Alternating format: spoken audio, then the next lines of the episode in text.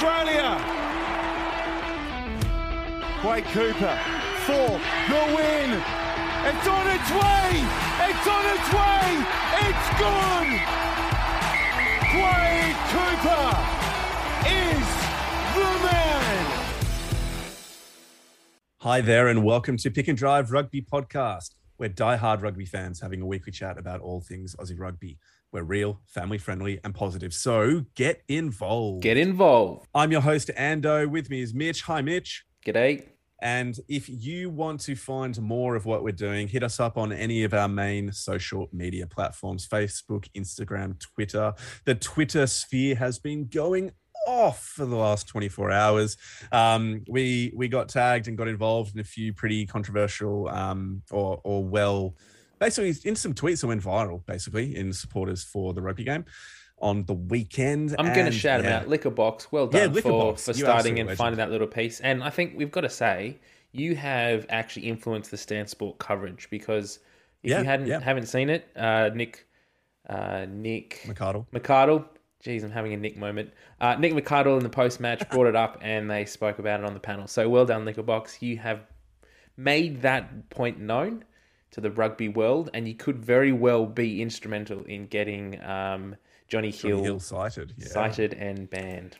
Well, mate, there is no better time to be an Australian rugby podcaster than when the Wallabies win. And not only have the Wallabies won, they've broken an eight game losing streak over the last six years. The first time that Eddie Jones, as the head coach of England, has lost to Australia happened last night. Where were you watching? How rowdy did you get? I was watching at home, getting very much into the game on Twitter and on on my feet and yelling. Um, got very very rowdy, very rowdy, up and down, screaming and jumping when Samu got that last try. So it was, exciting. It was incredible, mate. Yeah, I was out. Um, we'd actually organised for a few mates to head to the pub on Saturday, so we got there at about two and just watched rugby for the entire afternoon and evening. So by the time the uh, Was it all on? Uh, yeah, all but the France Japan game. Yes. Okay, but like it, Um, Stan was on the screens and Yeah, stuff. yeah, yeah. Well, That's it was a, it was a, um, it's kind of one of the North Shore pubs, and if a Ah. North Shore pub isn't going to have rugby on, it'll just get disowned. Uh, so it is what it was. But yeah, mate, it was it was awesome. Great crowd. Good to be loud and rowdy, and um, many abuses being hurled towards the screen, and many cheers and banging of tables was uh, was had. So great fun, good times. Mitch, we have a tipping contest going on, mate. We Tell do. about it. So Superbru, same platform we were using for the Super Rugby Pacific tipping comp. We've rolled it over. So if you are interested in joining us for the July internationals, it is available there. I did um, share the link on our socials last week, but I will do another one tomorrow. So if you are interested in getting involved, please do. Uh, you have only missed the first round. There's three to go, so good luck catching up. But you, everyone is welcome.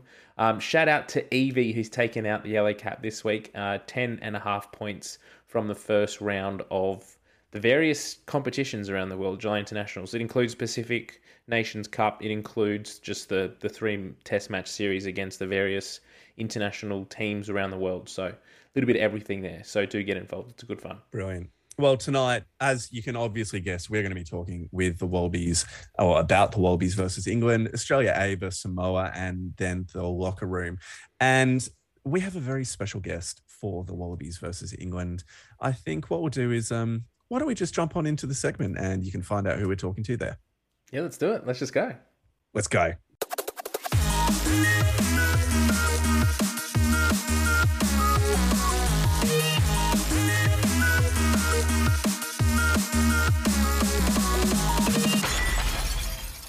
All right, the part that everybody's wanting to chat about the Wallabies versus England, Australia 30, England 28. But look, it, we, we could talk about this game as much as we want, just Mitch and I, but we thought, nah, you guys have heard enough from us. Let's get a 62 cap Wallaby, a player with 117 Super Rugby appearances for the Queensland Reds, 70 games for the Harlequins, once described by the Queensland Rugby CEO as one of the great modern modern day sporting treasures of Queensland. It's none other than James Horwill. How are you, James? Good guys, how are we? Thanks for um, yeah that that intro. That's probably um, I don't think I'm as good as that, but yeah, appreciate it. Mate, that's got to be nice for you being described by your CEO as a great modern day sporting treasure. How does that feel? Yeah. Oh yeah, look, it's um, I've been called much worse, that's for sure. no, look, uh, that's very kind. I mean, look, it's uh, yeah, I guess playing for Queensland always meant a lot to me, so probably that's probably where it uh, where it stemmed from. How good, mate. Well, what we might do before we actually jump into the game, we're going to ask a couple of quick fire questions because you've had a pretty incredible career and it's great to just talk a little bit about some of the opportunities you've had. So, you finished up playing for Harlequins in England in a premiership. And does that make last night's win just that little bit more special? Um, a little bit, yeah. My a lot of my UK mates uh, went pretty went pretty cold on the text uh, on the WhatsApp chats as the game went on. Um, yeah, look, oh look, it was um, it's funny one because there's a couple of guys in the in the England team I'm quite good mates with, particularly Danny Care. Yeah. Um, and so look, I've been texting him all week and sort of speaking to him a little bit. And look, it's uh, it's you know I'm just thrilled that he's back in the England team because yeah. he should have been there for about three years where yeah. he wasn't. So. Uh, there was a little bit I sort of said to him before the game. I said, "Look, I hope I hope you you play you and Smithy um, Marcus at number 10 play really well, but in the end you lose. And I mean, it's, so, I think he, he understands that, but yeah, look, it was, um, it's always nice. It's probably nicer when you're living over there. Uh, I'm just annoyed that we've, my pretty much my whole time I was living in the UK, the six years we never, we, we lost all our games. So it made it, um, a little bit tough at times when particularly when you're watching it with a full team of Brits. So it's, um, yeah, it was good. Mate, that's great. And uh, where did you actually watch the game last night? And were there any special celebrations considering it was the breaking of a six year drought? No, no, mate, I'm, I'm very boring. I watched it at home on the couch with my wife. Um, we've got two young kids and wife's pregnant. So it's, um, yeah, there wasn't a lot of fun having for us last night. So it was just at home on the couch, watched it, and there was no celebration. I think I got up and went, got up and went to bed.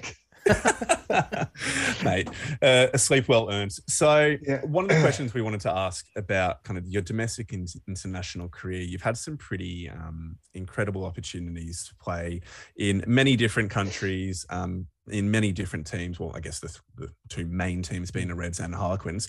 What was your favorite match that you were involved in? Is there anyone that stands out in, in your memory? Um, I mean, there's obviously the obvious ones that you know, winning the Super Rugby title, that's out and out. That's that's like the boring answer that mm. everyone probably expects. And look, that's, I mean, it, nothing comes close to that at the moment. You know, that's, um, I mean, that was a that was a huge occasion for us. Um, you know, outside of that, look, uh, I mean, there was one for the Reds that we played in that same year in um, Cape Town. I mean, Newlands is a great place to play um, you know, a great venue. And then I remember, you know, they had they sold out Newlands, you know, pretty much for Stormers games, and that was that was quite an unbelievable experience beating them there um, when probably that was sort of the start of everyone actually taking us a little bit more seriously than they thought we were. Um, so th- that game, from a Reds point of view, I think I um, I'm trying to think. Harlequins first time we played Saracens at the yeah, Stoop. Cool. Um, I mean, it just was a different level. Um, you know, the Quins fans had usually been quite reserved, and then they just turned completely feral uh, when we play Saracens. And it was, I mean, it was a, not a great game. I got yellow carded to begin with, like within three minutes. It probably could have been a red card. I got cited, um, yep. but I, but ended up, you know, it was pissing with rain. It was like early January. You know, two, three degrees, full house, and uh, I ended up scoring the match-winning try. Um, how good! So, um, you know, there was a real hatred for for um, for Saracens, and I guess from a Wallabies point of view, I think obviously any time we played at Suncorp was special. First test as captain at Suncorp, winning the Tri Nations, and then probably outside of that, winning in South Africa was fun. We, we won in Durban one year. I'm trying to remember the year. I think it was 2008, maybe, in Durban, um, and also in 2011 was um, they were they were just good games to be a part of because it's you know the crowd. It's a it's a great place to travel. I used to love traveling to South Africa and and touring over there, and um, yeah, I think it's a they're probably some of the highlights you know, just quick fire. Fantastic. And I think it, it's one of the challenges that the change of the Super Rugby format has brought is that the our players don't get that experience of traveling, particularly to South Africa, and mm. getting that level of um, fan kind of not patriotism, but fan engagement that the South African fans are known for, um, but also just a challenge of playing South African teams in South Africa. So, mm. yeah, there's. What do you think about the changes that have happened with Super Rugby in a broad oh, sense?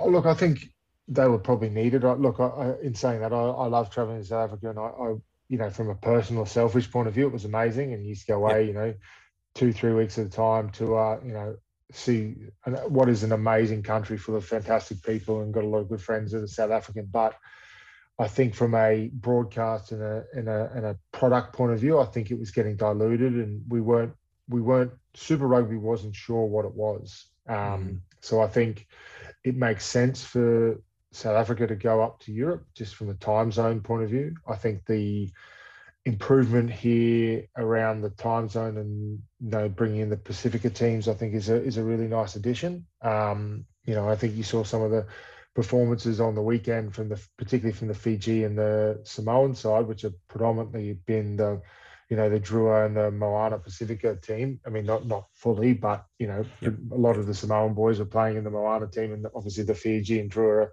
Fiji. So they looked a much more polished outfit than the other Pacifica nations, um, you know, on the weekend who have only just come together. So I think that that from a world rugby point of view is exciting. Um, look, I think there's still some things that can be done to the Super Rugby comp. I, I think it's you know, New Zealand need us as much as we need New Zealand, and I think they're kidding themselves if they think otherwise. Yeah. Um, but I think there's some tweaks, and I think we could we need to get a bit more creative with the Super Rugby tournament, in my opinion. Um, but it takes some, you know, to get it done, it would take a little bit of um, flexibility from some of the home unions yep. to to get it done. So that that's, but I think it's from where it was, it, it's it's an improvement, but it's still got a ways to go.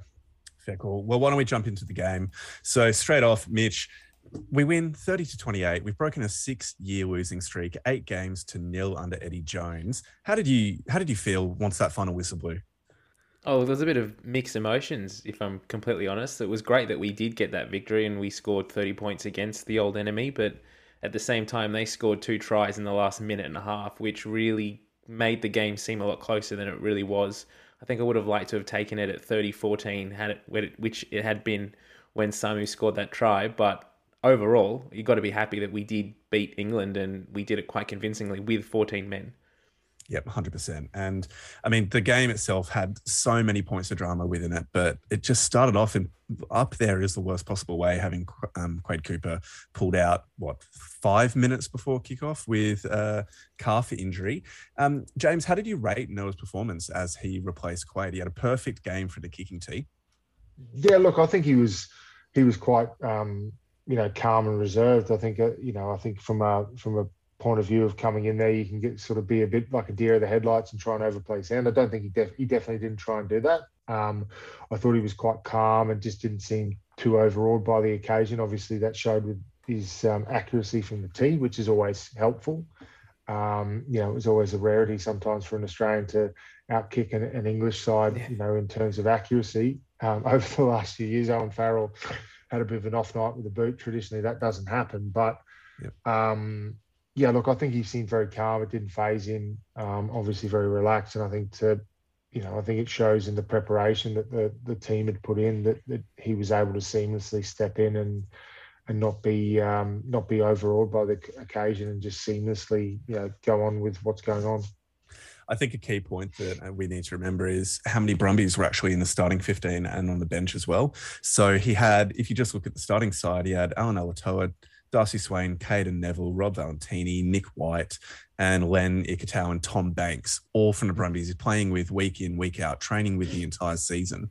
So that's nearly just roughly two thirds of the team, which are people that he's playing alongside. So I think that obviously is an element that helps his transition. But Mitch, the game got off, like I said, to a horrible start. You got the injury to Quade Cooper You then have um, Allan Alaalatoa, Tom Banks, Darcy Swain, all within the first what 25 or so minutes first half hour we can say um, going off the field huge changes that were happening.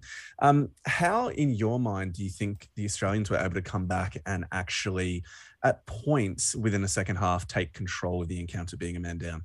I think it's one thing that we're starting to see as a trademark of Dave Rennie's coaching emphasis um, in his last sort of few tests, particularly, is that he just has such a calm, calm presence on the team, and they didn't, they never panicked. And it would be very easy for a lot of teams. First of all, with the with Quade getting injured right before kickoff, uh, Noah Lolesio coming in, disruption changed, all that sort of thing. They didn't look panicked. He slotted in perfectly. They they did what they needed to do. All of those players going off injured. At no point did anyone really look like they were sort of uh, caught unaware or knew what not what they were doing. They all just kept going about their their jobs and kept doing the things that they had spoken about. Um, six all at half time. Not a great first half, but you could really see that they were talking about things in the change room. There's a great piece of vision of Darcy Swain, who did get that red card and was a big impact in that uh, in this the line out for the Wallabies. Was just calmly talking to the other forwards and sort of addressing how they're going to address the line out in the second half. And when they came back out there, there was a marked improvement. Um, and the, they, I think, don't think they lost the line out against the throw in the second half. And their set piece really did start to to show up against England, even with that man down. So uh, it was really impressive to see that they were able to do that, and they just kept their heads. They didn't get overawed, and they started to go into um, using some of the players' freak abilities that we know they have. So Samu Kerevi was trucking the ball up a bit more. Jordan Petaia sort of wiggling his way through to score tries and, and that sort of thing.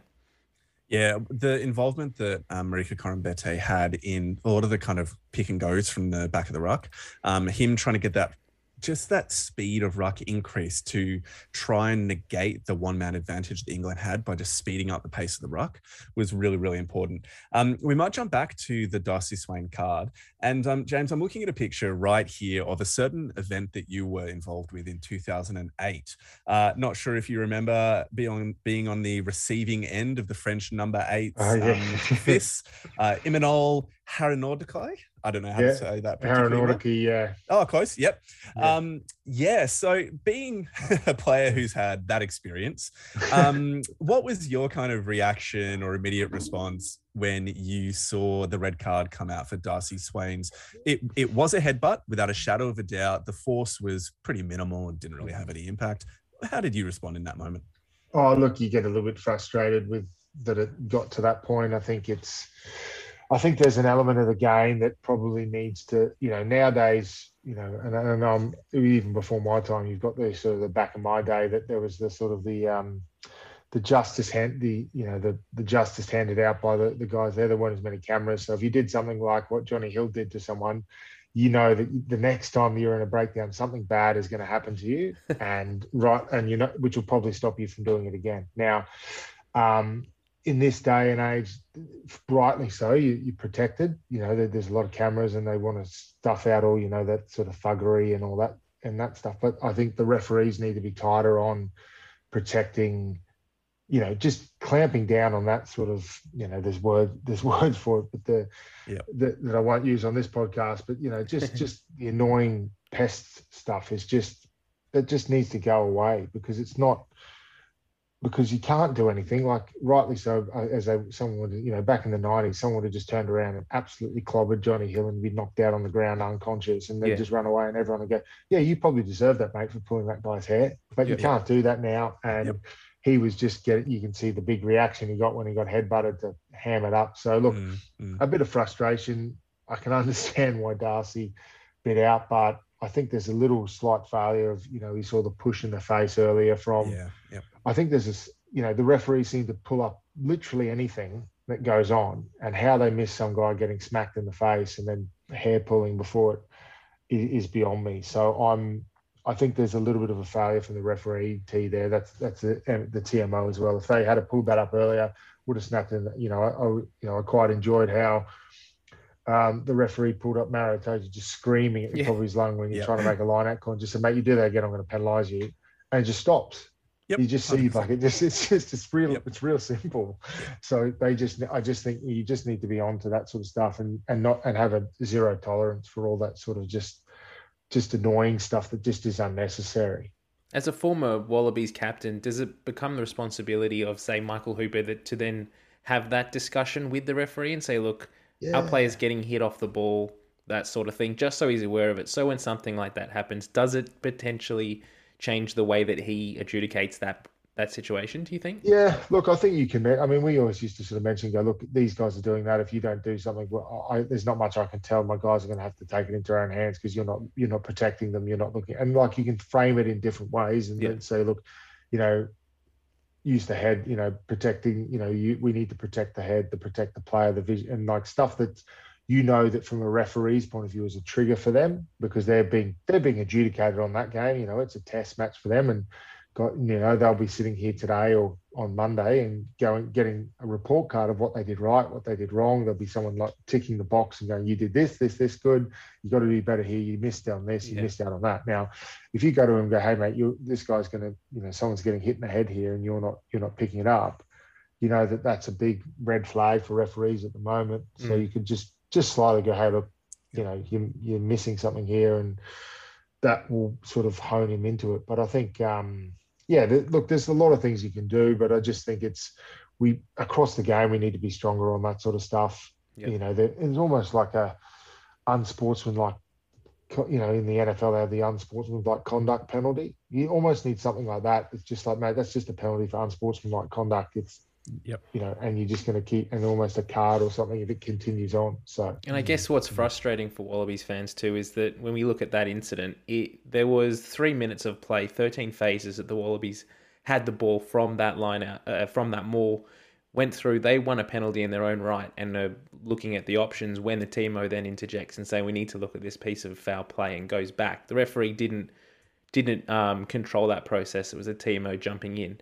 Why is a TMO then not jumping in when we get that earlier um, contact? And we've, there's a lot of comment online how that got missed by the yeah. official team. So yeah.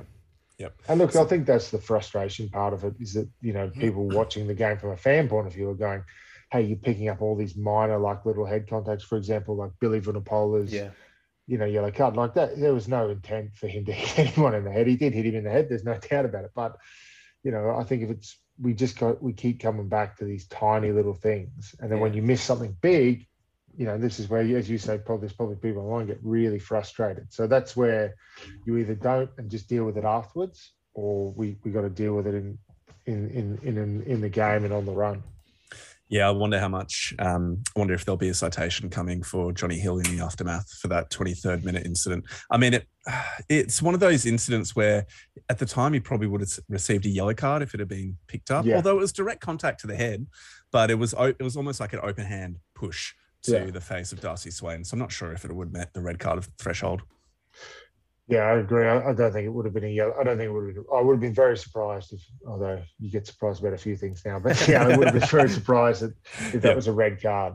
Yeah. Um, so I definitely, yeah, I think they would have just said, mate, that's a yellow. That's stupid. Don't do it again. Thing. Well, um, look, considering that, it, we, you have to, we all have to acknowledge that Darcy Swain, his red card was he he left the referee with no other option. Yeah. Um, so the red card was uh, coming his way for his actions, even though he was definitely provoked by Jonny Hill. Um, but interestingly, the line out for the Australians did not crumble at all within with the absence of Darcy Swain. And in many ways, our forward pack stepped up with their intensity, their physicality, their ability to um, stop the English runners within their tracks more effectively. There was just a really impressive lift. But focusing on a line out, James, was there anything that you noticed about what the Aussies were trying to do to begin with within the line out and then how they responded to Darcy's uh, absence? Oh, look, I think to begin with, it seemed that, you know, from a defensive point of view, the the Aussies were obviously trying to shift and move late and trying to disrupt um, the rhythm of the the English. You know, they sort of call the line out, out out of the line and come in and then give you a couple of options as they're walking in. Um, you know, you saw that the English took a lot at the front of the line out because, you know, I think there was obviously parts of the field where the Aussies were were trying to sit back and and just go, well, look, we just want to fly off the line and get a bit more line speed off us. So, you know, we're happy for you to take the front, but shift late. And then Darcy picked off one, I think, early, early, early days. But other than that, there was sort of a bit of parity there. And I think from an attacking point of view, there was seemed like an element to try and mix up around the the line out a little bit in terms of the length. You know, they went the over, they went they yep.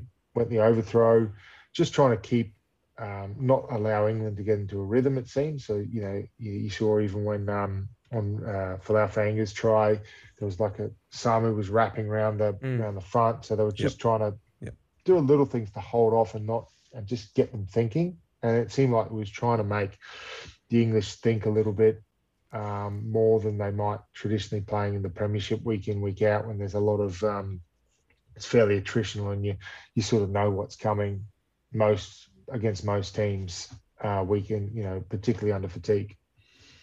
Mitch, which players stood out for you? Who did you at the end of this match think they had a cracker of a game?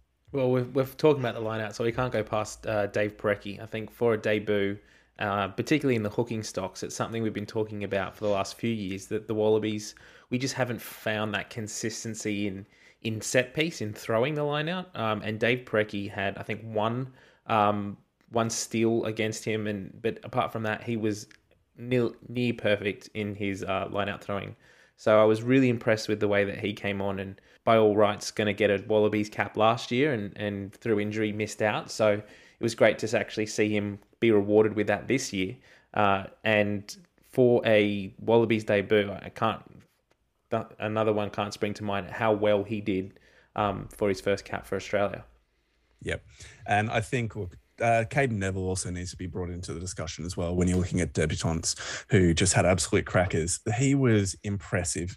Uh, I think the f- first penalty that we received in the game was Cadeyrn Neville holding the player up. Yeah. Um, so holding the player up in a tackle, swarming around, more gets called but turnover. And it's just stock and standard what he's been doing with the Brumbies all year. And it was brilliant to see him just replicate that form for the Wallabies too. Uh, defensively, both of those players were immense. Porecki had 16 tackles, Neville topping the charts at 17, no misses as well. So it was just in many ways for Cadeyrn, just a perfect debut for him. He must have been stoked. I'm sure he'll always, oh, there's definitely work on, always work on, but he would have been very happy. Uh, James, who stood out for you, mate? Oh, look, I think uh, you know a couple of times. I, I think you know I think the bench was a, was a real impact. As I think you mentioned before, Mitch, the um, the first half was a bit dour. Mm. You know, it wasn't going to wasn't going to set any records for for a cracking game of rugby in that first forty minutes. But um, look, I thought the bench for for the Wallabies did a great job. You know, um, I was probably single out a guy like James Slipper. I mean, I think he is. Um, I mean, I think people don't probably appreciate how hard it is to switch sides of the scrum mm. when you play loose head all year and then come on and play 55 minutes of tight head against the English. Um, you know, against you know Ellis Genge, who you know in the northern hemisphere is considered probably one of the best loose heads in the game. Up, up that you know in the northern hemisphere, particularly in the UK. Um, and Jamie George is, as well as a, is a fantastic scrummager um, for, for at hooker there. So I think there's a, a lot gets missed of how hard and how how how well he's done to do that. Um, you know, I know he would have trained all week and he probably would have prepped for it, but uh, knowing slips, he's not. That's you know, he has played a little bit there before, but he's a loose head. Yeah. Um, and yeah, I, so I, I think for someone like that, you know, I think he doesn't uh, doesn't get the, the kudos he deserves because he's um, yeah, that, that was a hell of an effort. So, James, where did the English go wrong? We've spoken about some of the areas that we think the Wallabies were strong in and some of the players who really stood out. Looking at this team beforehand, the English team beforehand, they had an impressive forward pack and they had some real quality throughout the back line as well. I thought their bench was a little bit weak. Um, but in terms of where do you think they lost this game, what, what, are your, what were your thoughts after the match? Um, look, I think for me, they've been sucked into a little bit of, you know, they, they've copped a lot of criticism in the UK about not being expansive enough. We've got all these great players. We don't use them. They've been picking boring, playing boring rugby and not sort of, and, and they're not winning.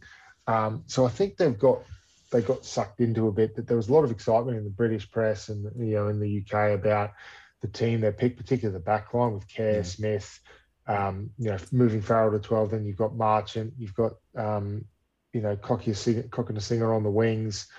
These guys, there's a lot of excitement about that. They're like, hey, we're going to run this. This is going to be great. We're just going to play running rugby because there are these guys have been playing like that in the Premiership. Um, and I think they just played too lateral and too deep to begin with. I think Mark, there was too many out the back plays. They just they seem to have this fantasy of just going out the back, out the back, you know, hitting the forward run out the back. When they they they did make some good grounds when they went, you know, back to a bit more bully boy England, playing on top of teams, flat line, flat line, punch, punch, punch, and then playing out the back. They just it was almost like, hey, we, this is what we, we've been told we have to do this. We're going to go out there and do it, and yep. and just with you know without any opportunity or any thought. It's like we've got to go play out the back, got to play out the back, and even like shifting it on in in um, with, in their forward runners just because they need to pass the ball more. It just seemed that they were a little bit lost and you know trying to force that a bit too much and overplaying it. That's the way it, it looked for me. I think they tactically weren't that strong kicking as they traditionally are. Now whether that again played a lot more in that middle middle section of the field, sort of between the 40s, than yep. you traditionally see England play. So I think that's where they got lost a bit. And you know, realistically, I think they they should be very disappointed. That this is a big opportunity for them, particularly after the first half, which wasn't great from either side. But um, I think there was, you know, Aussies found a way to grit it out, but England weren't weren't great. And this is after losing to the Barbarians the week before to a 14 man Barbarians team. Yeah, the week before. So, yep. so uh, yeah, I think that's that's where I think they were looking. So I think there'll be some changes this week. And I think it's yeah. it's interesting you mentioned how they seem to be sort of stuck under their set piece or under the the game plan that they're playing and not really playing with freedom. And we saw that in the last sort of two minutes of the game when the, the game was won. The Wallabies couldn't lose it from that point and they scored two quick tries just by playing flair, quick up pace rugby, throwing it out to the wings, um, catching the Wallabies unawares at some points with a 13 man um, or two man advantage to England. But um, I wonder if there'll be some approach there from Eddie to sort of just say, let's play what's in front of us in game two and see what we can do because well, we saw those guys just run it yeah, when, when you look at those two tries, I went back and had another look at them today, and the the first of those two late tries was just really unlucky. In that Andrew Kellaway had yeah. um, no. whoever it was, Arundell, Arundell, totally yeah. um, marked. And then Noah comes across and tries to support, make the tackle, and they kind of wrap around, clash off each other, and fall off the tackle, and then he's able to get through. Yeah. Um, and that's just one of those rugby incidents that happens now and then. But you would expect Kellaway to make that tackle kind of nine times out of ten. And then um, the the second try was where Noah Lolesio had been uh, sent off for his failed intercept. Um, and so he would normally be defending in that channel um, off the line out. But then the line out got super messy, and about three of the forwards fell over in the line out. And so you could see Folau Fainga'a was trying to track across and fill that hole between the line out and the back backs defensive line. And then um, I think it was Arundell again cut off his right foot into the hole where the covering forwards would have been, except they were all on the ground because the line out was a mess. So I'm not sure how much it was um, kind of expansive backline play. I think it was good good exploitation of a couple of errors within the Australian defensive line, but more opportunistic and lucky rather than actually unlocking the Australian defense. Mm. Um, and so, yeah, when James, when you were talking before about the kind of at the back plays, it, in my mind, it just fed into Lenny Ikitau's kind of umbrella style defense of just pushing up on the outside and making Marcus Smith turn back in towards the Australian defense.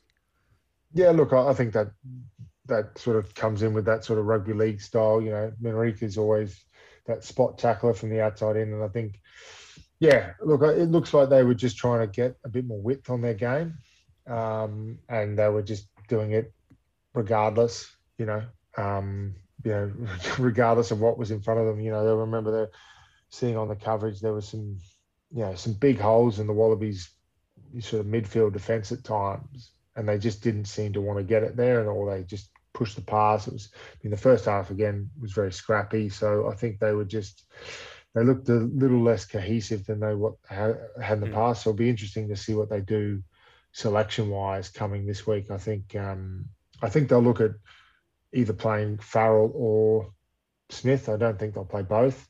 I think they'll yeah. Um, yeah so I, I'm interested to see where they go with that. Why don't we look forward then to the next game? I think it's going to be a really, really challenging one, and I'm really happy it's being played up at Suncorp because that has just been a great hunting ground for the Wallabies over the last few years. So it may well be, with a bit of luck, hopefully, and some great execution from the players, but might well be able to clinch the series this coming weekend. But we have some pretty big. When I say we, obviously we're a part of the Wallabies, and we've got some big conversations and discussions that need to happen about the replacements for uh, Allan, for Banks, for Cooper, um, maybe Quade Cooper, maybe depending on how severe that um, lower calf injury was, as well as Darcy. So mm. Allan will be out because of the return to play protocols. He'll be out for 12 days. So we might see him for game three. Um, Banks has obviously broken his arm and um, hope that that's not as bad as it looked. Um, I mean, it's obviously broken, but I hope it's, it's being reported today four months.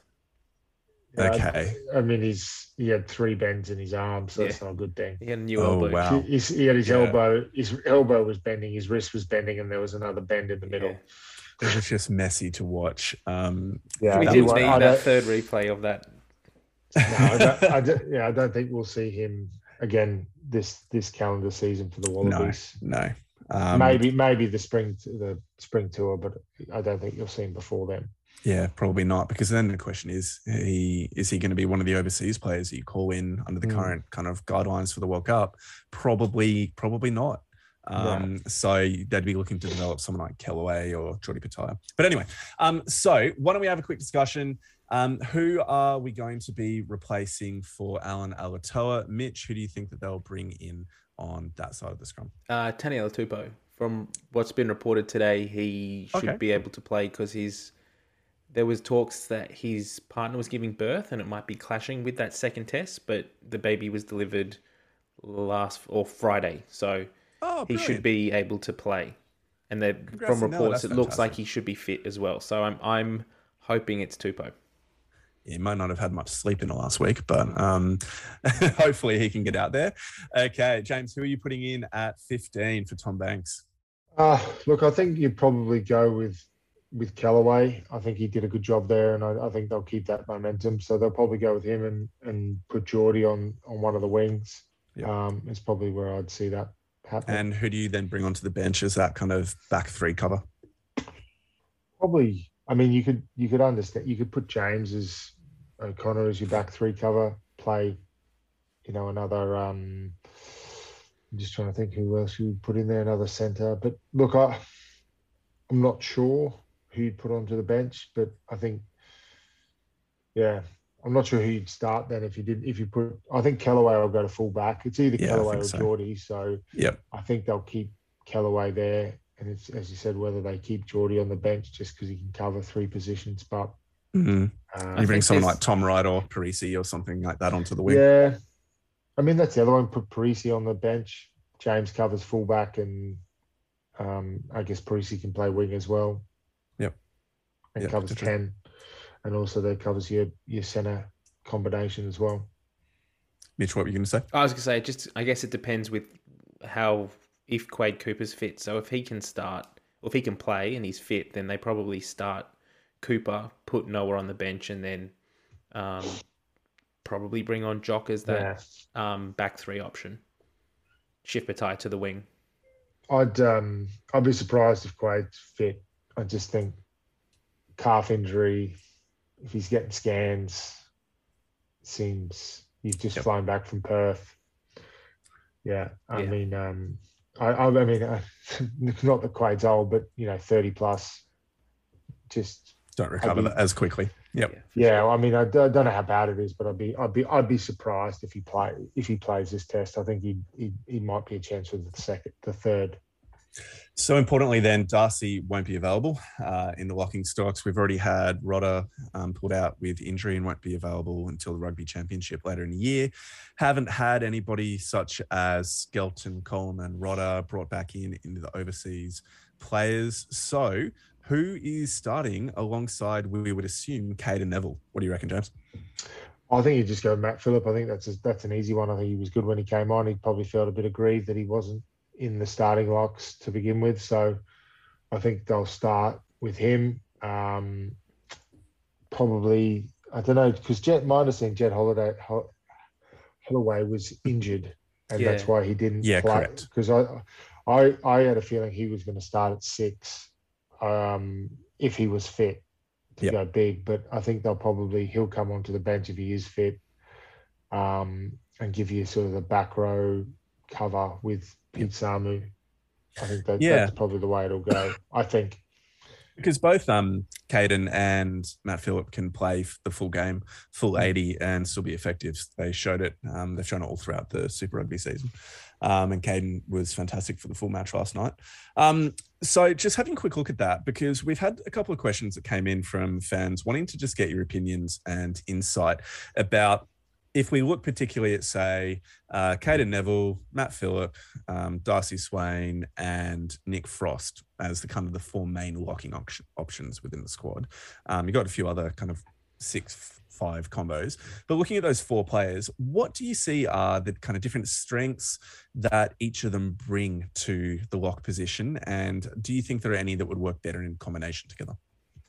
Yeah, well, look, I think I think the problem, what they've probably looked at, is gone with Darcy, sort of your caller, and and running the line out with Cadeyrn being the the the work in, in brackets working style lock, um, and they probably see.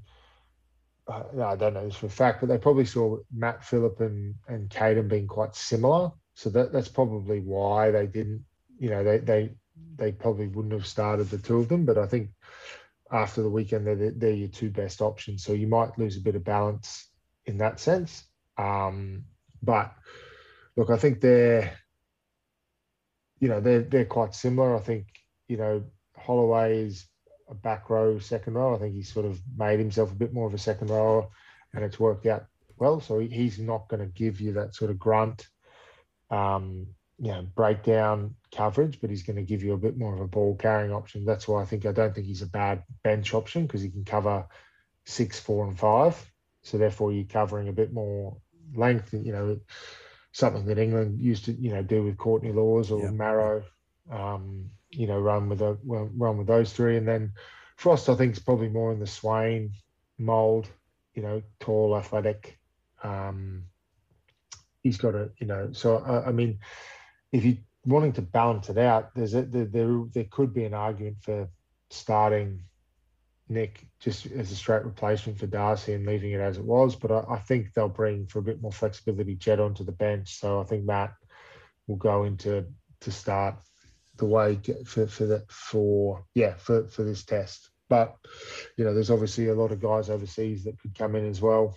Um, you know, there's three or four locks over playing in France and the UK that uh, is someone that could possibly be brought in. Yeah, I I was thinking that before. I just wonder how much um, the challenge of time would place because I mean, even if they got the call out yesterday, still take a couple of days to back Yeah. into the country. And I don't the think they'll do it for. I don't think they'll do it for this because I don't think Darcy will be out for too long. I mean, I think he'll they'll give him like six weeks downgraded to three or something. So I think the usual, the series. usual. Yeah, I think he'll miss the series, but um, they might argue it. They might argue the fact that and provocation might be brought in anyway. Yeah, I don't know. I don't know. I don't want to predict the um, judicial system. I've, I've been on. I've been on that merry-go-round too many times. um, all right, Mitch, what do you think we are going to see from England moving forward? James has mentioned a couple of things already. What do you think we're going to see in Brisbane this coming weekend? Um, I think they're going to be more aware of taking the opportunities when they're presented to them. Um, one of the instances this week we saw that um, they left a few penalties out there on the field that were potentially kickable, and um, if he knocked a few more over at the end there, they're they're looking at winning the game. So they'll, I think they'll approach this second test as sort of do or die, and and try and take everything they can. Um, and I think they will put more of an emphasis on their set piece and they will not be happy with the fact that they got pushed off their own ball by seven men um, and absolutely monstered in that penalty in the 73rd minute, I think it was. So I think Eddie Jones will be riding that forward pack this week, and we can expect there, there to be a, a marked improvement in a step up in physicality in that area.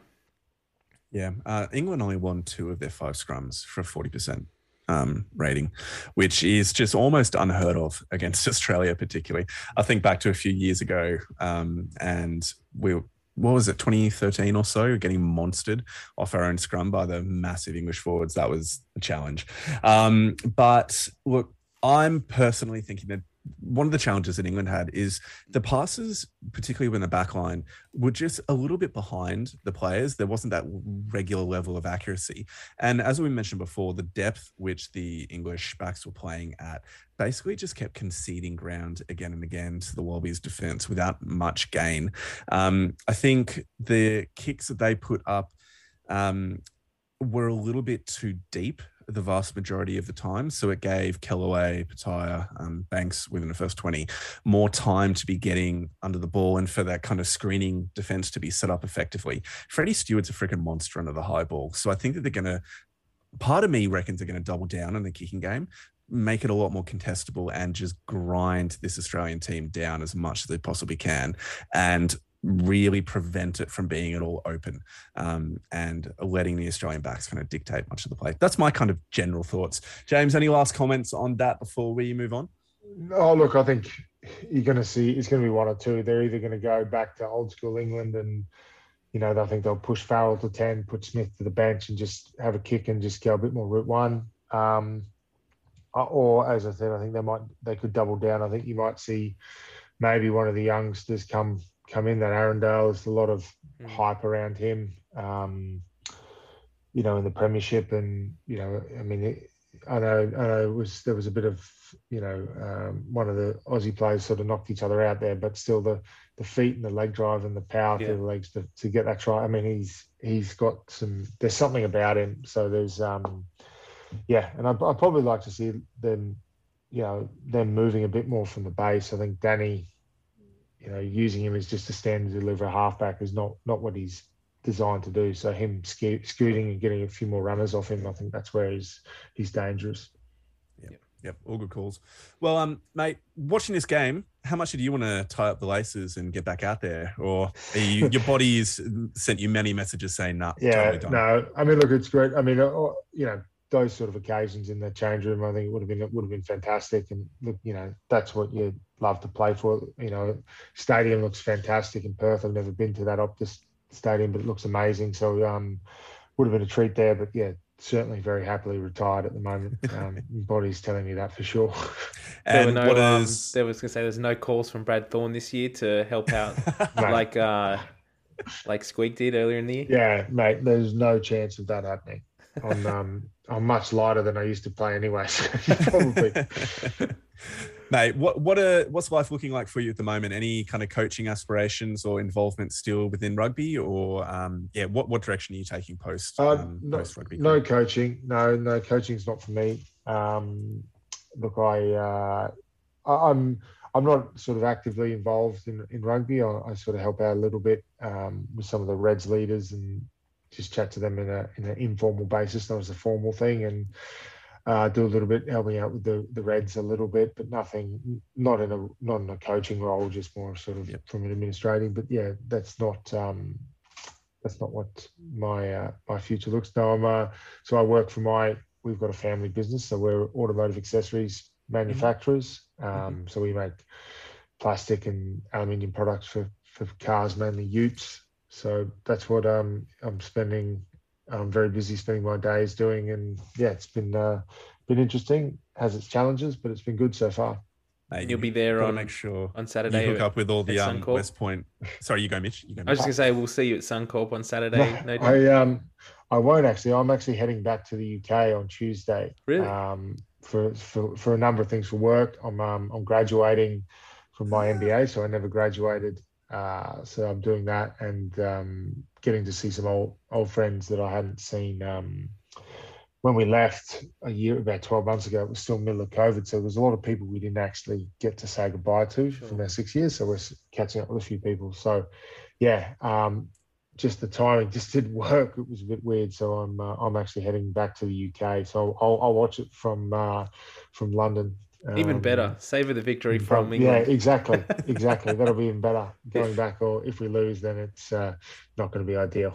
Well, hopefully, Back- mate, you can change that record because you were saying Exactly. before of how it's been really hard watching all the games, living over there. Well, mate, hopefully, hopefully this can be the righting of those wrongs. Hey? Exactly, exactly. No, look, it should be a good event. It was, um, yeah, it would have been nice to go to the game. I think hopefully we get a good crowd. I'm not sure what ticket sales are looking like, but um, yeah, hopefully the the win on the weekend has sort of spurred a few of our more fickle uh, Yeah. Brisbane followers to, to to get behind and um, yeah, yeah. I'm hoping it's a full full house, so it should be at least close to.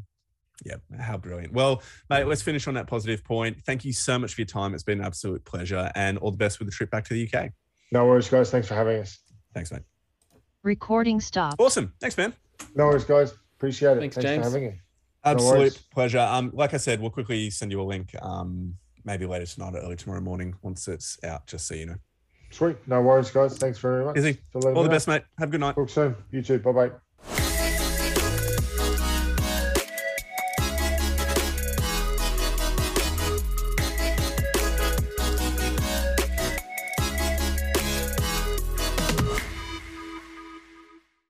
Thank you, James Horwill, for your time tonight. That was so great to be able to have him on and chat through Such a legend. chat through the success that was the Wallabies versus England uh, this weekend. And reminder to everyone out there that the second test is being played this coming Saturday night, 8 p.m. kickoff at Suncorp Stadium in Brisbane. Get down there if you're a Queensland local. If not, tune in on Stan Sport.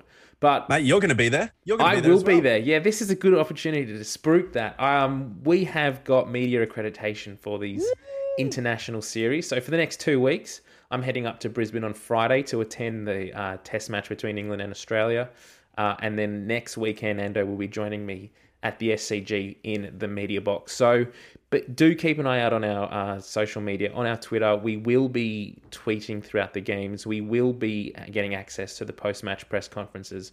Um, let us know if there's anything else you want to see or hear Yeah, yeah. while we're there. Not quite sure what else we can do, but get in touch. If you have any cool ideas of how we can kind of use this experience to benefit you as fans, we'd love to hear it. Because obviously, we want to be able to ask your questions at the post match press conferences. And we think we've done that um, pretty well throughout the Super Rugby Pacific season. And now we get to do that in the internationals. But what else can we be providing from having this opportunity experience? Please let us know. And we will do our best to accommodate that where possible. So, why don't we jump into the Pacific Nations Cup? All right, so the Pacific Nations Cup was held over the weekend, and we saw the re instigation of the Australia A program. They played their first test against Samoa. Uh, result was 31 26 to Samoa, so they did come away the victors in this game. A little bit disappointing for Australia A not to get the victory under the circumstances, but we will probably get into that a little bit later. Overall, Ando, how did you find this game, and did you what did you think of the performance that was put in by Australia A? Yeah, look, I um I was I guess not surprised, but the game was, itself was pretty poor. So the Aussies, I guess we can't call them the Wallabies. Let's just call them the Aussies. Um, the Aussies were really error ridden and making a lot of basic mistakes, like being continuously offside. I think three or four offside calls within the first 15 minutes, um, and just infringing at the breakdown. Fraser McReight's first involvement in the game was to give away a breakdown penalty. Um, it was just really, really disjointed, but that's to be expected from what is essentially a C or D grade Wallabies team when you consider the size of the Wallabies squad and how a lot of the fringe Wallabies squad players weren't, aren't available for the Pacific Nations Cup because it's being held in Fiji, whereas the Wallabies were in Perth. Um, so yeah, there were a lot of challenges in play. I I thought the honestly, I thought the Aussies were fairly poor. Some Mhm. good moments throughout, some some good plays and some good moments, but uh, as as a cohesive unit, there's a lot to be improving on. Yeah, and I think uh, you touched on it briefly, but there was a lot of penalties given away in the, the first sort of 15 or 20 minutes of the game. And the Australia A team really found it hard to get their groove going. And they were giving away penalties for offside, for set piece. Nearly everything they were doing, they were giving some form of penalty away. And uh, that just allowed Samoa to really uh, calm themselves into the game and, and to, to dictate a lot of things. What we have seen from this Samoa team, and this was a really good result from them. No disrespect to them at all. Like we, Australia A correct. didn't Yep. lose this game. Minus Samoa did win this by all reports. They were the better team on the day. Yep. Um, the in, the introduction of Moana Pasifika into Super Rugby Pacific this year, I think, has really shown that it's starting to pay dividends for these Pacific nations, and we can see that when we look through the results, which we'll talk through later. But really, really good performance by Samoa in this game, and maybe not so much Tonga, but uh, Fiji with the Drua influence did really well as well. Uh, what were some of the clear factors for you that sort of typified the defeat for the Australia A team? Oh, honestly, like I mentioned before, it was the first 10 minutes and the giving away of three offside penalties in that time. Um, it's those moments of ill discipline and indiscretion that um, really provided opportunity for the Samoans to utilize just a, lot- that they were genuinely bigger than the Australian players. Um, you just looked at the capacity of the forwards to get over the advantage line for Samoa, and their tight play was impressive. Um, our backs were making effective tackles, but often not getting dominant tackles. And so that was meaning, again, even in backline plays, the Samoans are getting over the advantage line. And yeah, when you combine that kind of gain line dominance with ill discipline from the Aussies, that just led to way too many chances being given to the Samoans, and they were good enough to capitalize on many of them. Yeah, exactly. And I think one of the the reasons that, and I think it's something that we can look at moving forward for the rest of the Australia A uh, games in this Pacific Nations Cup. But some of the selection calls that were made were quite unusual when you consider the fact that this is a team of Super Rugby players who have been brought together with a week or two's preparation for a tournament. They've not played any rugby together as a unit. Uh, one of the things that the Wallabies get as a benefit is that they've got an established program and you've got players that are in the environment year in, year out that maybe aren't always in the match day 23, but they're in the environment and they know the calls, they know the systems. This is a completely new program that hasn't been uh, Yep. run in Australia for 10 years. So we don't have the luxury of having that cohesive sort of model to fall back on. And when we look at the team that was named, we had Ryan Lonergan at halfback and then Tane Edmed at 10. So the two probably most important positions on the field are from two completely different Super Rugby teams who've never played together before, ever, not even in juniors. So um, when we look at some of the results, the, the centre pairing as well, we had Lalakai Foketi, um, partnered by Hamish Stewart. Again, two Yep. completely different Super Rugby clubs, no experience there. And I think in the first probably half, particularly, we started to, we really saw that this wasn't a cohesive performance by this team at all. This was very much players doing what they know to do on a rugby field, but not really Yeah. trusting the players outside them or having that um, knowledge of what the players were going to do. Uh, Fraser McReight stood out, and we can see that his uh, development as a player and his leadership capabilities and his inclusion in the Wallabies for the last few years has really come through in this environment. He was very instrumental in sort of turning the tide to um, in favour of the Australia A team, but ultimately it wasn't enough, and they did end up losing the game. Yeah, look, there were a couple of players that I think um, stood out as being just above the rest of the team, um, having fairly polished performances. Seru Uru's pick and drive or pick and go plays were fantastic. Um, he created that front football that we were talking about, um, the Aussies needing, uh, and it just provided a bit of speed of ruck delivery as well, which is really, really important. Um, I also thought Tane Edmed was decent without being amazing. Um, for his first kind of start at this level, he he didn't do anything overly wrong. I'll say. And considering the fact that this is basically his first full season of kind of professional rugby, uh, I think it was a decent performance. And I also think Craig- on that, um, sorry, just while we're on that, yeah, yeah, no. Edmed, I think uh, he had a much better Super Rugby season because he was behind a, a Wa- Waratahs pack that was going forward. And Yeah, this this pack this week were going backwards in a lot of areas and losing their own feed on their own scrum and gave away that really simple try towards the end of the game where the ball just pops out. and, popped out. Yeah. um, they pick it up and score. So I think, yeah, we can see that he's got the makings of a great player, but you got to take into account that he's behind a pack going backwards, and that always makes a 10 look five times worse than they always are. Yeah, set piece was an issue. Hey, Billy Pollard had a game to forget with his line out throws. They were shocking. Um, so I think it was a combination of really poor throwing, sometimes pedantic refereeing of whether or not it was straight, um, as well as yeah, just, just and I guess again that comes down to that whole idea of just not being together as a unit Yep. uh, for a long period of time and potentially making up new calls because he's throwing to players that aren't in the Brumbies. So he's not Yeah, Ryan. Smith was doing the calling, and he's Yeah, like, "Well, so are Billy they- Pollard is a Brumbies playing with Ryan Smith." Like, Are we going to be using the Brumbies calls? We're going to be using the Reds calls. We're going to make our own calls up. Like th- Yep. this is, I think this is really what typifies this team. Well, it speaks to that with the Wallabies. I mean, the second half performance with the Wallabies was a lot more improved. And uh, you look at the front row. Who was the front row? James Slipper, Folau Fainga'a, and um, Scotty Sio. Yep. And so combine the three of them together with what Cadeyrn Neville, um, Nick White, Noah Lolesio, like all that just shows how much these combinations matter. Um, so as much as people can rightly uh, question the influence that maybe Dan McKellar has had or anything like that. You can't argue against the fact that someone like Noah or whoever it is coming into an outfit where they've got um, half the team that they've been playing with the whole season has to have an impact. And I think we saw the reverse of that within this Australia A game, Yep. where you just had so many different combinations that it was really, really hard for um, any any united team effort to come Yep. in. There were great flashes and moments of brilliance um, throughout the match. I thought Lalakai Foketi was uh, incisive every single time he got the ball. Um, there was a really, really good attacking break um, early or maybe 15 minutes into the game.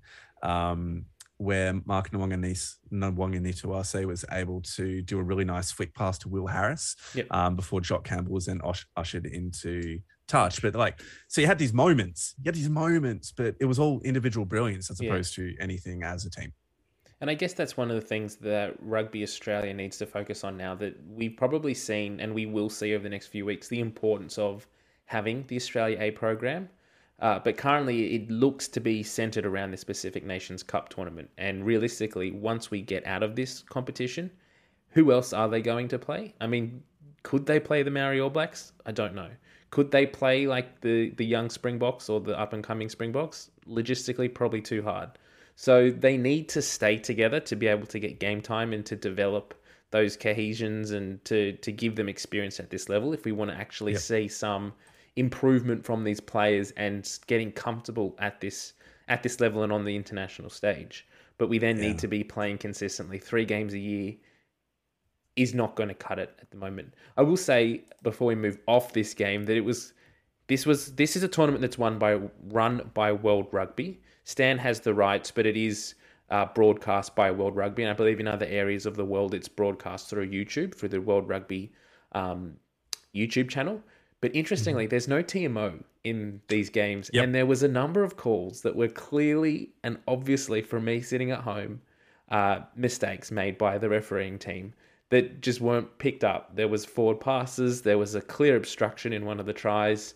Uh, there was knock-ons going all over the place. So there was some real questionable refereeing going on in this game, and just no way for it to be held up or made accountable, which was a little bit disappointing for Yep. uh, an international level competition. Hundred percent. Yeah, there was a couple of calls that I was just furious about. Um, but and then was like, well, why isn't that going to TMO? Why isn't TMO getting involved? I didn't think Yarko Piper had a great game. Uh, and then I also found out he had no TMO. So I was like, oh crap, okay. I can't blame the guy too much when he couldn't realistically see that thing and we having the broadcast could see it. Um, so yeah. So I think one of the things that I immediately thought is, well, what's the body point if um, Australia is going to be so crap? Uh, but then I was I was just thinking that's that's harsh. That's unfair and harsh. It's a first game with all these um, players from different outfits that have come together, and it's going to take time for this to work. And you're right that there do need to be more opportunities. Um, a, a great opportunity would be seeing if we can play a game against France in a couple of weeks' time, because France only have two matches against. Um, sorry, I should say play a game against Japan because France only have two matches against Japan. Oh, okay. I was Um, say, and what? no, Japan, Japan. Yeah. Um, They're playing the All Blacks though as well. Japan. are they? Yeah, it's been not in their reported- schedule. Yeah, it's. I think it's still being uh, completely worked out, but the All Blacks are going to play Japan like we did last year on the way up to Europe Ah, later in the year. Oh, later in the year. I'm talking about kind of the July August window. Ah, right. Um, Yep. So that could be an opportunity after the Pacific Nations Cup, get them together, have one more game against a tier tier. Really, they're now like a tier one nation, Japan, or on the cusp, tier one, tier two. Yep. Um, yeah, just we need to look for more opportunities for them to play. And then, um, are they what just going to go home now and not have any further training or involvement together as a squad? Uh, are they? Yeah, like how, how does this process work moving forward? What communication are they going to have from um, rugby's uh, the Wallabies set up, what um, ongoing support and work ons will that they be provided from the national setup? Like it's there are some big questions that I'm hoping and I'm semi confident in kind of Dave Rennie and his team that they've thought this through. Uh, but I'd just love to hear some of that detail too. Yeah, I don't know if this actually sits with Dave Rennie. I mean, he's very much in, in the Wallabies bubble at the moment. I think this is a Hamish McLennan or even a uh, Andy Marinos uh, project that he's pushed forward and, and come up with and, and got them included in this tournament. So uh, interesting to see if they can figure something out. I mean, even even if we put together like a post Shute Shield post um, Queensland Cup, if we put together like an Australian Barbarians team and play like a three test series in Australia or like a three game series in Australia once those two competitions have wrapped up, that fills fills the hole of something like an NRC and just gives these guys more game time together. Um, obviously, not going to be the level of the uh, Pacific Nations Cup, but we're probably starting to see that maybe at currently this this level is probably a little bit one step too far for the Australia A program where it currently sits anyway. So, was there anything else you wanted to say around this game before we moved on to some of the other results from the weekend? Not really. Um, congrats to Samoa. Um, they they deserve the win. Uh, I think Lalakai Foketi will be very upset about pushing that pass at the end when he probably could have just dummied and made the break. But look, I don't mind the Aussies trying to go for the win. Question for Um, you, and yeah. uh, something that came up for us when we were watching this game as a family. But why is Ryan? Why do you think Ryan Lonergan got chosen as captain when Fraser McReight ha- cap- successfully captained the under twenties and captained the Queensland Reds a few times this year? Well, Ryan Lonergan's captain the Brumbies as well. Um, so it's not as though he has no captaincy experience. Um, I wonder if sometimes having an open side um, be captain. I know the Wallabies captains. uh, I know. um, but I just wonder if sometimes open sides get on the wrong side of the um, referee a bit too much, um, and so that can sour a relationship. Maybe uh, it might well have been also the fact that Fraser McReight might get caught up to the Wallabies if Hooper gets injured. Um, so Lonergan should be available for the, all three games.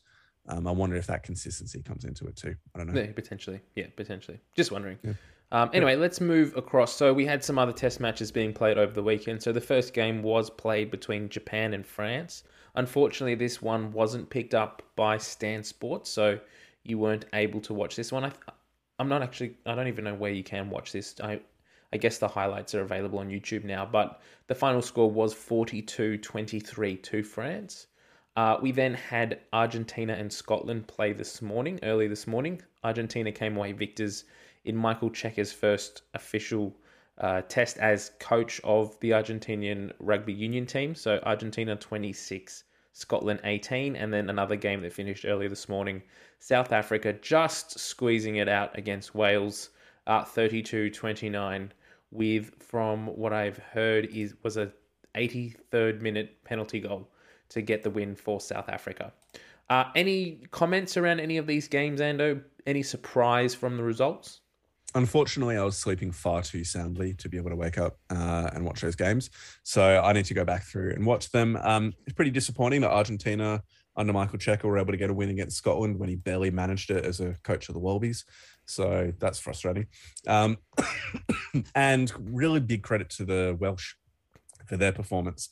Um, seems to have been a bit of a controversial match. I saw Squidge Rugby getting up in arms about a couple of decisions because he's Welsh. Um, and also a few South African supporters just absolutely lambasting their own team for a pretty poor performance as well. So it might be a bit of a spicy one to go back and watch, um, especially considering it's relatively high scoring too. Yeah, we'll have to do that. All right. Well, let's uh let's leave things there and let's move now straight into the locker room. Let's go.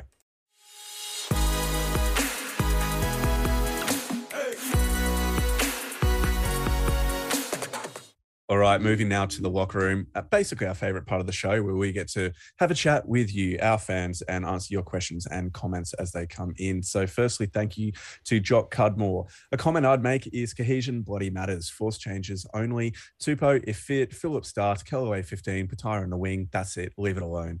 Hell of a win. Heartwarming English tears get me up and about. I completely agree that there is nothing better than beating the English.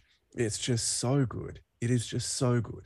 Um, so look, I'll take that win any day. I will say, coming into this into this series, and I think I said on the podcast last week that I've I've never really bought into that whole England as the old enemy and we need yeah, to beat yeah, them yeah. more than New Zealand thing. But I think this whole into this whole scenario with uh, Darcy Swain and, and Jonny Hill has really lit that fuse, and we need to smash them this these next two tests and absolutely do it by fifty yeah look i i hope for that but i'm very wary this is a no i'm, I'm just saying that that's i've i've um, lit the anger i'm angry now oh good they've man. poked the bear um, but I completely agree. Uh, I mean, Jock, we've already spoken with um, James Horwill about some of the changes that we expect for the second match. So I don't think we'll comment anymore. Yep. But may there be more English tears streaming down their cheeks. Sheepy, what can we do to ensure we don't have a final few minutes like we had last night with 14 quick points scored on us it almost cost us a game it gave me ptsd flashbacks to Jonny Wilkinson 2003 um, I might quickly speak to this one and you jump in after, mate. Just really quickly, I think it just it's it's all about accuracy and consistency. And in both of those occasions we've spoken about um, already within a pod, there was just the collision within a tackle between Kellaway and Lolesio. And then there was literally the forwards falling over within a line out that created that gap that Arundell was able to get through for the second try. So two mistakes that the British were good enough to capitalize, English were good enough to capitalize on. Um, and yeah, credit to them, they did that. So I think it's just that annoying old adage of playing a full 80 minutes and making sure you don't switch off. Mitch?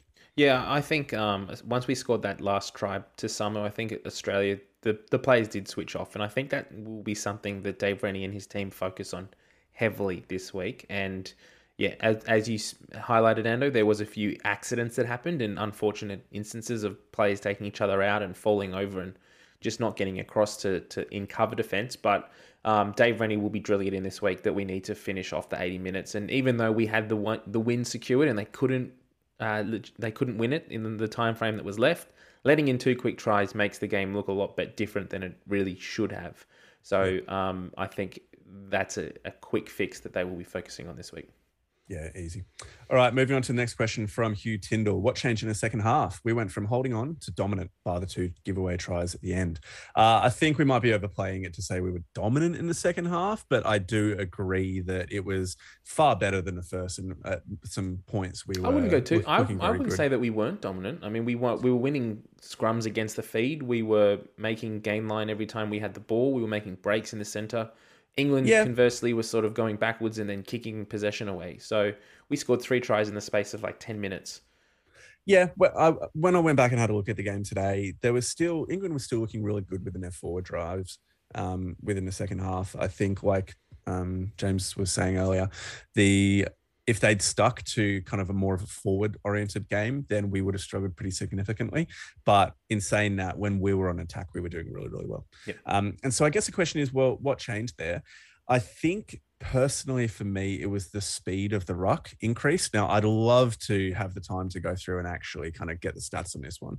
Um, but when you actually go back and have a look in a broader sense at the match stats, you could see that Marika Koroibete and um, and who else am I looking at here? Samu Kerevi. They were our top um, run go uh, runners runners um, within a game with 15 for Samu Kerevi and 11 runs for Marika Koroibete. And each of them had 39, well, 39 then 74 with a couple of defenders beaten, multiple offloads.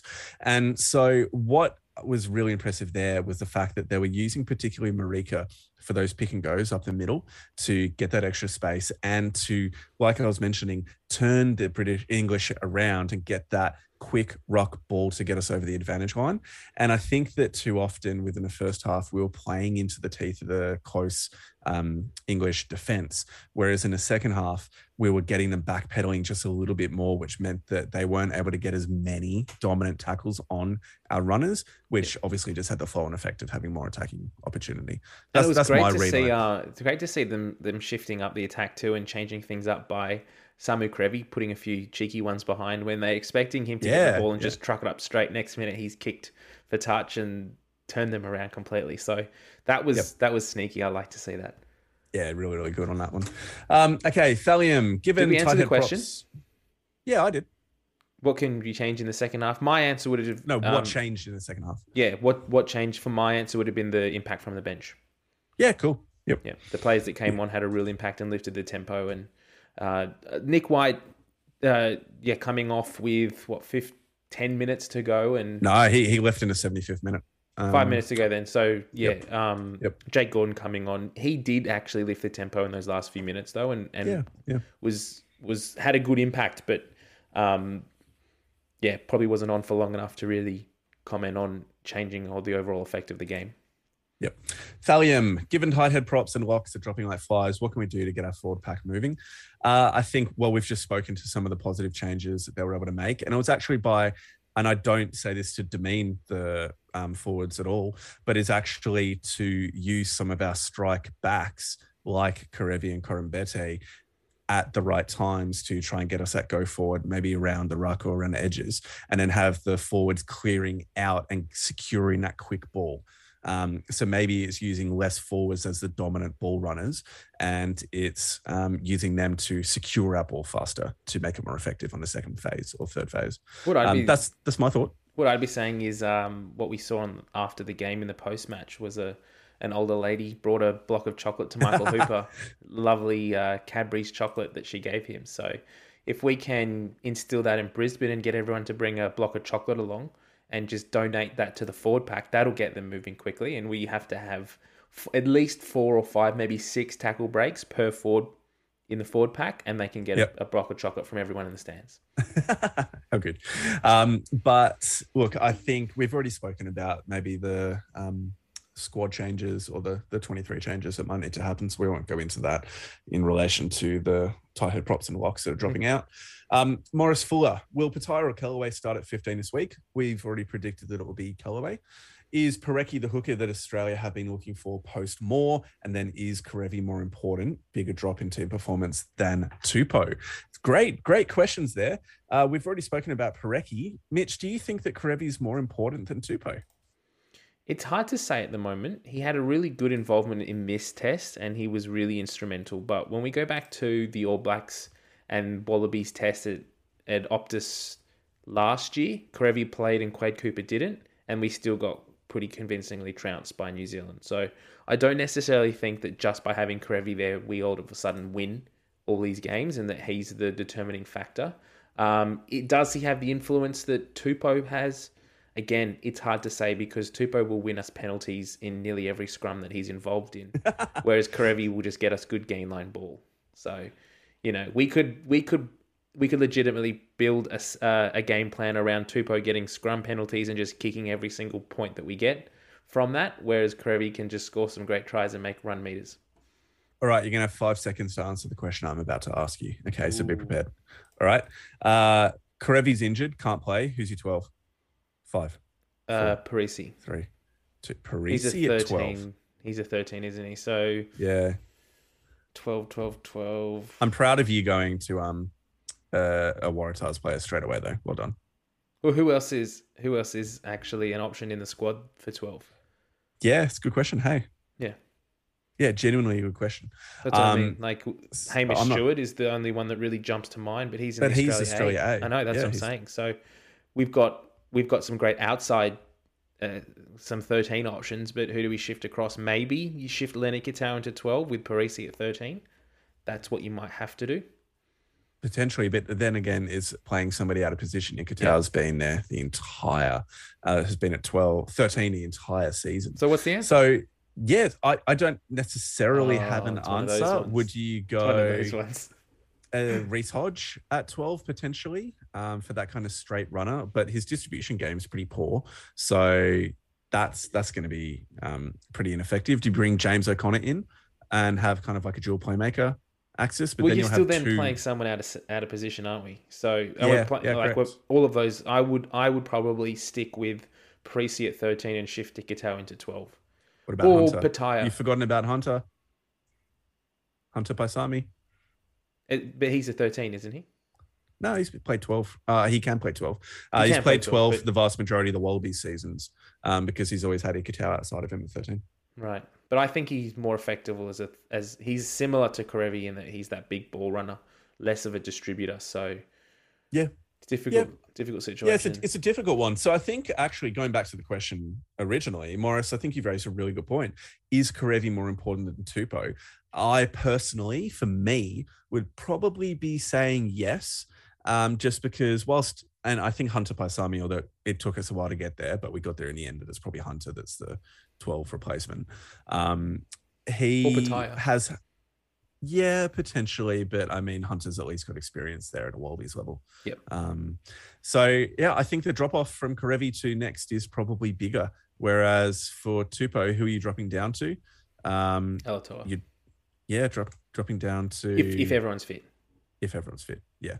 Yep. So that's and then un, under Alaalatoa, we're dropping down to Slipper. Yeah, which I mean on the wrong side. So, yeah. yeah. Um, okay, Simon Goff. Two questions, boys. Who plays fullback next test? Go with Kellaway, who's all class and showed so in several key moments during the match, all the potential that Jordie brings. Uh, you're set as well with me, with me, mate, going with Kellaway. Yep. Yep. Yep. Easy. And has Pete Samu finally showed why he's a better bench option than Fraser McReight with a pivotal cameo off the bench? I don't think McReight scores that try. Samu's athletic and big enough to power over, and McReight doesn't bring the size Samu does. I'll speak to this and then throw it to you as well, mate. Um, I don't actually think the question is Samu or McReight. I think the question is Samu or Wilson mm. um, for that bench spot. So McReight is an out and out seven, and you very rarely ca- carry an out and out seven on your bench.